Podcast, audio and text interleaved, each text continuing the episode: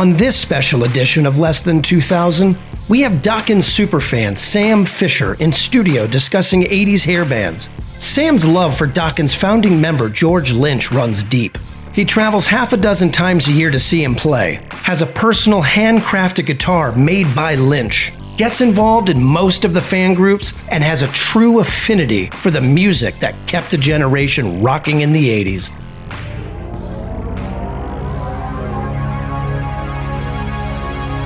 Less than 2000. The podcast. You know, were you ever really into hair bands? D- does Metallica count? Uh, no. What, what, what about Guns N' Roses? Are they a hair band? Well, yeah. They have They're the long hair. They're kind. Well, Metallica has long hair. Every every metal band has long hair. It's it's hair bands, as in big poofy Aquanet hair. It's it's the big poofy. You know, you can't just have long hair and be a hair band. Whoa, whoa, whoa, whoa, whoa, whoa, whoa! You mean to tell me that the long hair isn't what distinguishes hair bands? That it's it's something different? I thought that's it's what it was. It's the big hair. It's not long hair in general. It's the big hair. It's the big permed out, fluffed out, you know, blow dried, blonde, girly type hair from the 80s. So you mean to tell me that all these times that I'm like at parties, set like saying I'm going to put on some '80s hair bands and then put on like Guns N' Roses or Metallica, secretly everybody thought I was a frickin' noob. Yeah, exactly. you are a noob. I think that was the reason I didn't really get into hair bands is because it was all about the big hair and the tight pants and just man, some of those singers, I don't know how they ever got women in the 80s like with their fashion and stuff. Because of the image, I never really gave it a chance and never really sat down and appreciated that style of music. Clearly, there's a world where people love this music. I think we just missed it because you know we came in on like Snoop Dogg and Dr. Dre and stuff. Jeez. Yes, that's exactly right. Uh, all right, so we're sitting here today with Sam Fisher, who's a really good friend of mine and uh, an absolute longtime and fanatic. And you know, rumor has it you also have George Lynch on speed dial. Is this is this true?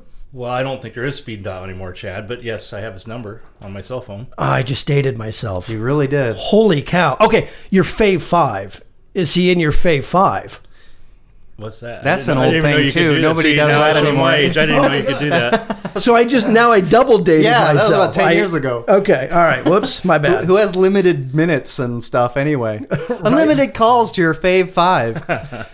so, so yeah, okay. So neither of us are very well versed in the subject that we're talking about today, and we wanted to do it justice. We didn't just want to wing it. I didn't want to just look up a bunch of crap on Wikipedia as I usually do, but that's just to supplement the stuff that I'm an expert in. oh, that's great. But today we're talking about 80s hair bands, and specifically Dokken.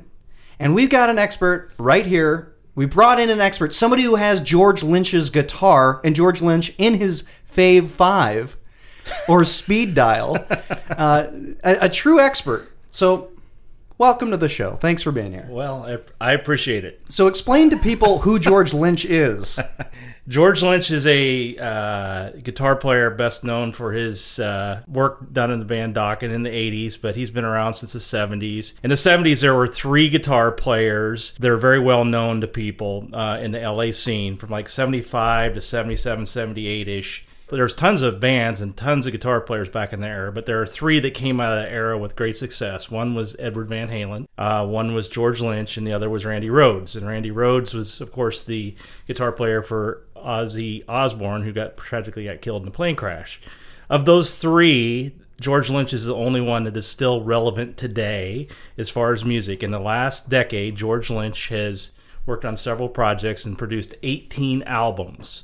How did you get to know him? I uh, had won a contest, and uh, on Facebook they just said the first five people to reply to this are going to get a phone call from George Lynch. Boom, I was on it, and so Nice. he uh, he actually called me, and uh, we had a conversation, and it kind of went from there. before we get I, I- we're gonna we're gonna take a deep dive into Dokken because we've got an expert here and but, but before we do that can we zoom out and take sort of a bird's eye view and talk about the genre in general as, as our expert on 80s hair bands first of all is Poison sucks. That's what, that well first of all is hair bands like is that an offensive term is that it is to you know it it actually is to a lot of those guys from that era. It is to a guy by the name of Eddie Trunk, who's a big, uh, that kind of represents that era still.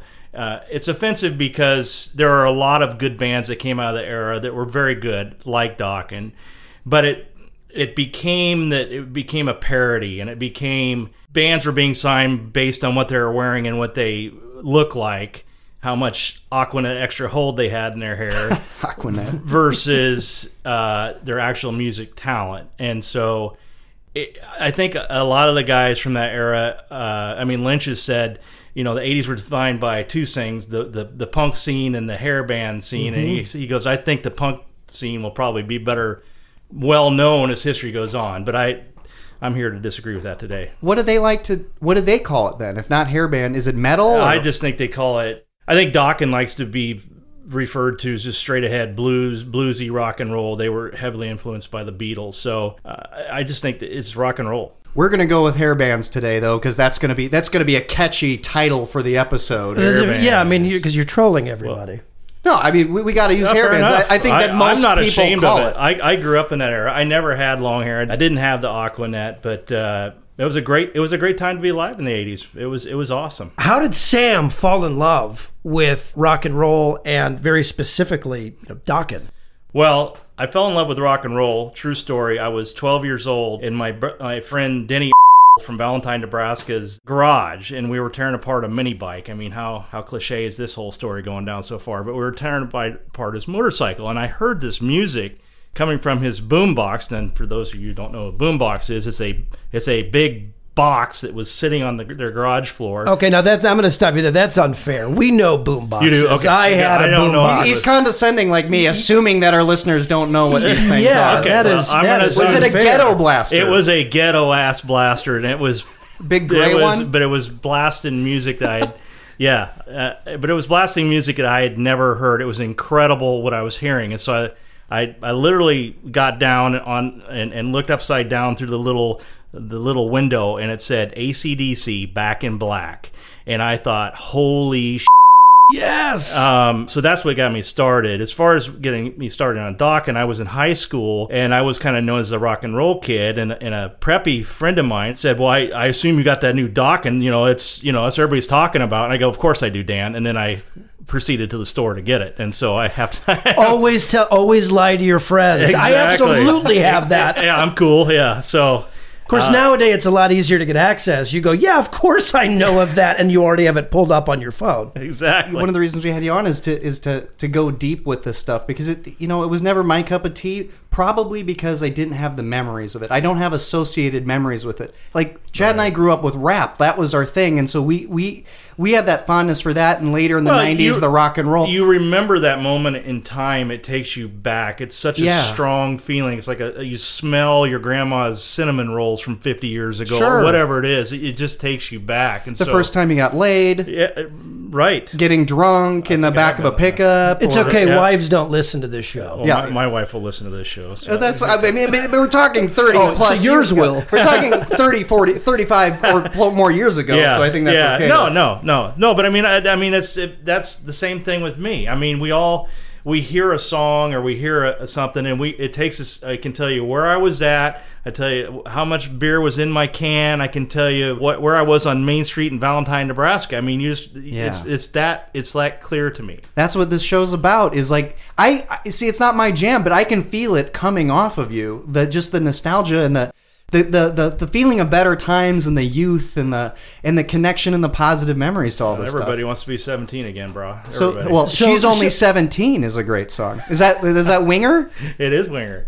Their their guitar player Reb Beach was uh, replaced George Lynch and Dokken. a little bit. Really? That was- see that was a great riff too. She's only seventeen is a great guitar riff. It wasn't a course, creepy we could, comment. we could talk about Winger too because they were a poor hair band that was destroyed by Beavis and Butthead. Ah, you got a bad review on Beavis and Butthead. You- I, well, no, kinda- I love Beavis and Butthead, but they they single handedly broke the band Winger, and I mean because Stewart, the little nerd kid, Yeah. had the Winger shirt, and then of course Beavis and Butthead had the ACDC Yes, and Metallica, shirt. Metallica.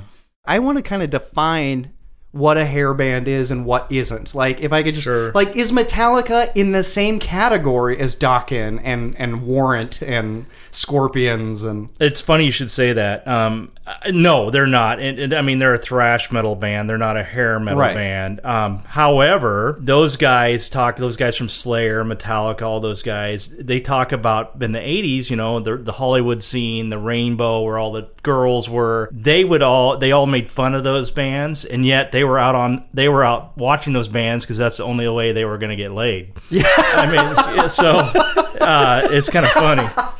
You know, you were talking. So you're talking about your friend that's that that still travels and went and saw the last show and all that. I, you still travel and, and, and whenever you can. I do. I was supposed to see the Dokken, and George Lynch Mob is opening up for Dokken on the road. I probably go see George, uh, you know, one to five times a year. But but tell the story about the line of people waiting to get in to see him or to get an autograph. Oh, the Dokken reunion shows. Yeah. We get into the photo line, and there's you know the top 100 fans in the world there. As I walk into the photo line, George recognizes me and says, hey, "Sam, you made it. Did you bring the guitar?" And and so all these fans behind me are like, "Who the hell is this guy?" And I'm standing there taking a photo, and, and when he said, "Did you bring the guitar?" My literally my knees started to like quake because it was just like, "What is happening here?" I mean, I just thought he was BSing me, and so I walk away from the photo line, and George says, "Sam, text me." And all these again, these fans are like, "Who that?" And then all of a sudden, some of these Dokken fans were like, "You know, hey, how you doing?" And you know, are All, you? all of a sudden, everyone wants to be your friend, and they didn't give two. Sh- Yeah, they were cool about it, but yeah, I mean, so it was it was a it was a experience of a lifetime. it seemed very similar to the other 80s quote hair bands. Uh-huh. Tell me tell me what if anything stands out about Dokken specifically and why that band as opposed to any other number of bands in this genre. Well, I, I just think the pure musicianship from Dokken is different than some of the other bands. Those guys are very, very talented players who didn't just disappear. They're still all very relevant players. You have, you know, Don's still with the band. He owns. He now owns Don Doc- Dokken. Don Dokken owns the franchise. It wasn't always that way. The only member who's still the original he bought member. he right? bought he right he bought the other guys out and Wild Mick Brown retired. Wild Mick Brown, the drum player, is a is a fantastic singer that tr- contributed to the three part harmony of Dokken. And Jeff Pilson is a producer, produces many albums to this day, and uh, is for the last I don't know sixteen or eighteen or twenty years has been the bass player and music director for Foreigner. So he's he's on the road a lot. I mean, I think Foreigner does 150 dates a year um, when they're out on the road. So, you know, you know, for a guy like Mick Jones to hire Jeff Pilson as a, the music director of a, one of the iconic bands of the 70s is really saying something. So I, I think number one, the musicianship of those guys separates them.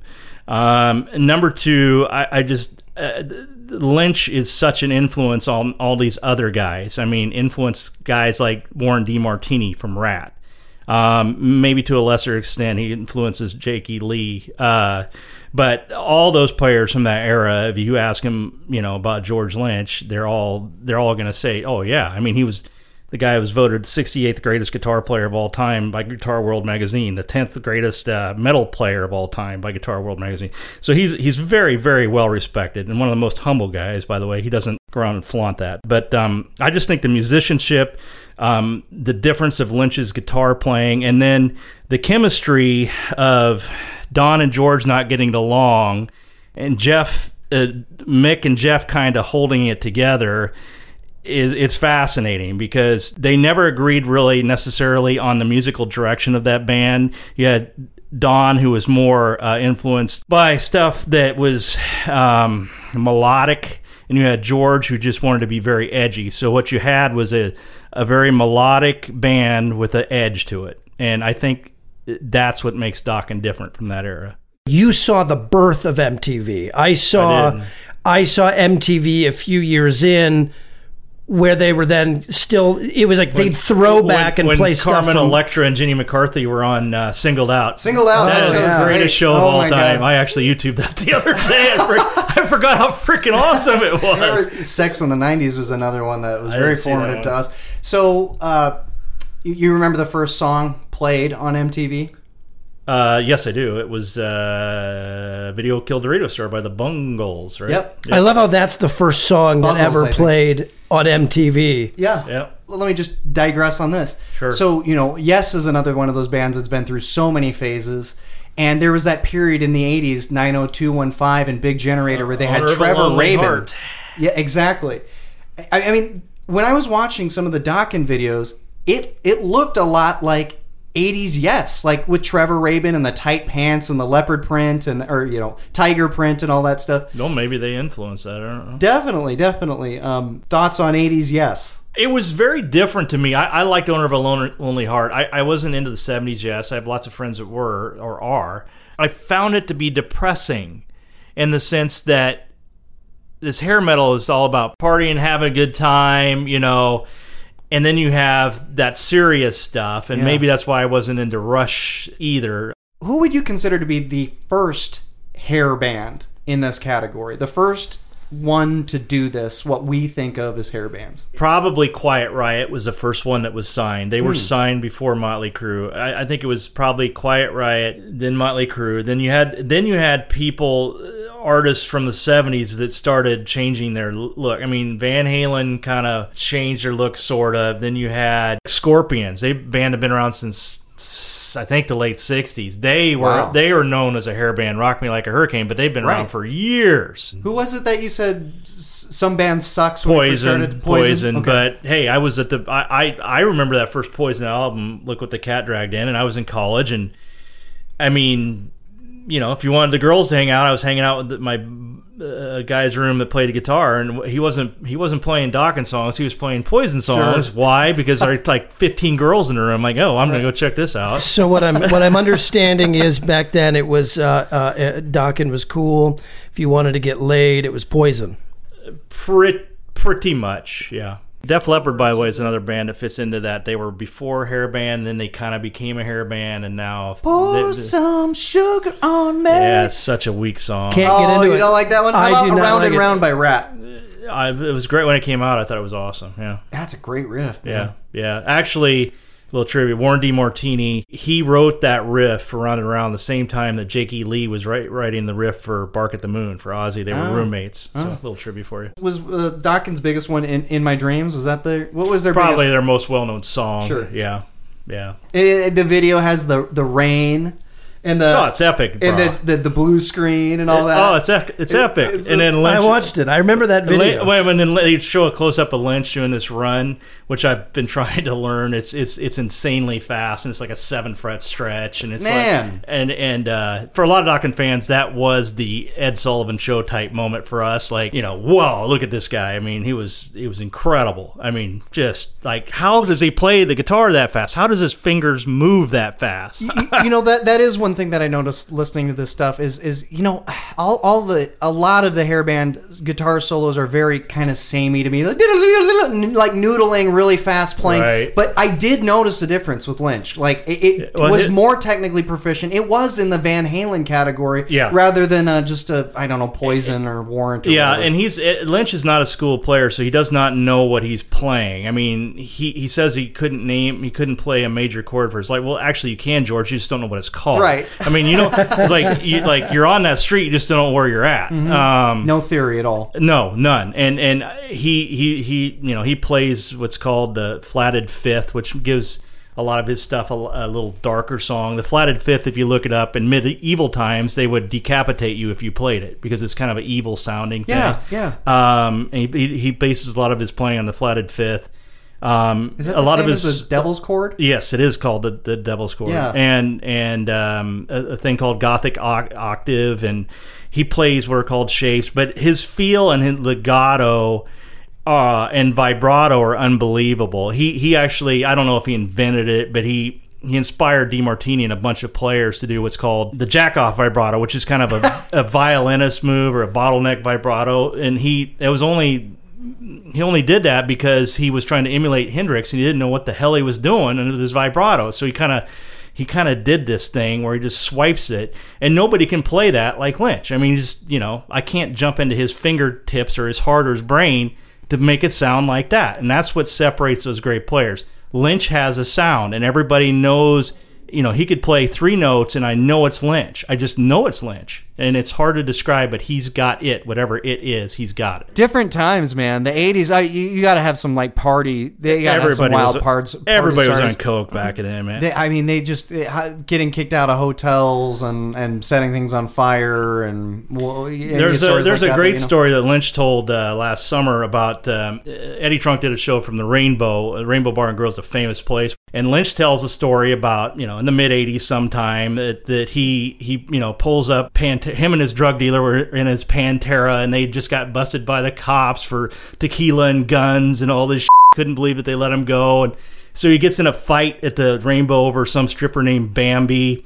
And, and, course. and the, and Of so course the, it's so the cops come and see him and he's arrested and thrown in a cop car and lynch is like miles get me out of the car and sure enough this mexican kid let him out of the car and he ran up into hollywood hills there i mean literally with dogs chasing the helicopter No his- way. The guy he's with had like cut up by concertina wire. They're climbing through these fences and stuff, and just total rock and roll. Well, the great part about that story is, fast forward thirty plus years, and he's in a, he's in this band called Lynch Mob, and his drummer is a guy by the name of Jimmy D'Anda. Well, it turns out, and D'Anda goes up the mic and tells that story. He goes, "I was that thirteen year old kid." It's just crazy. Get out of here.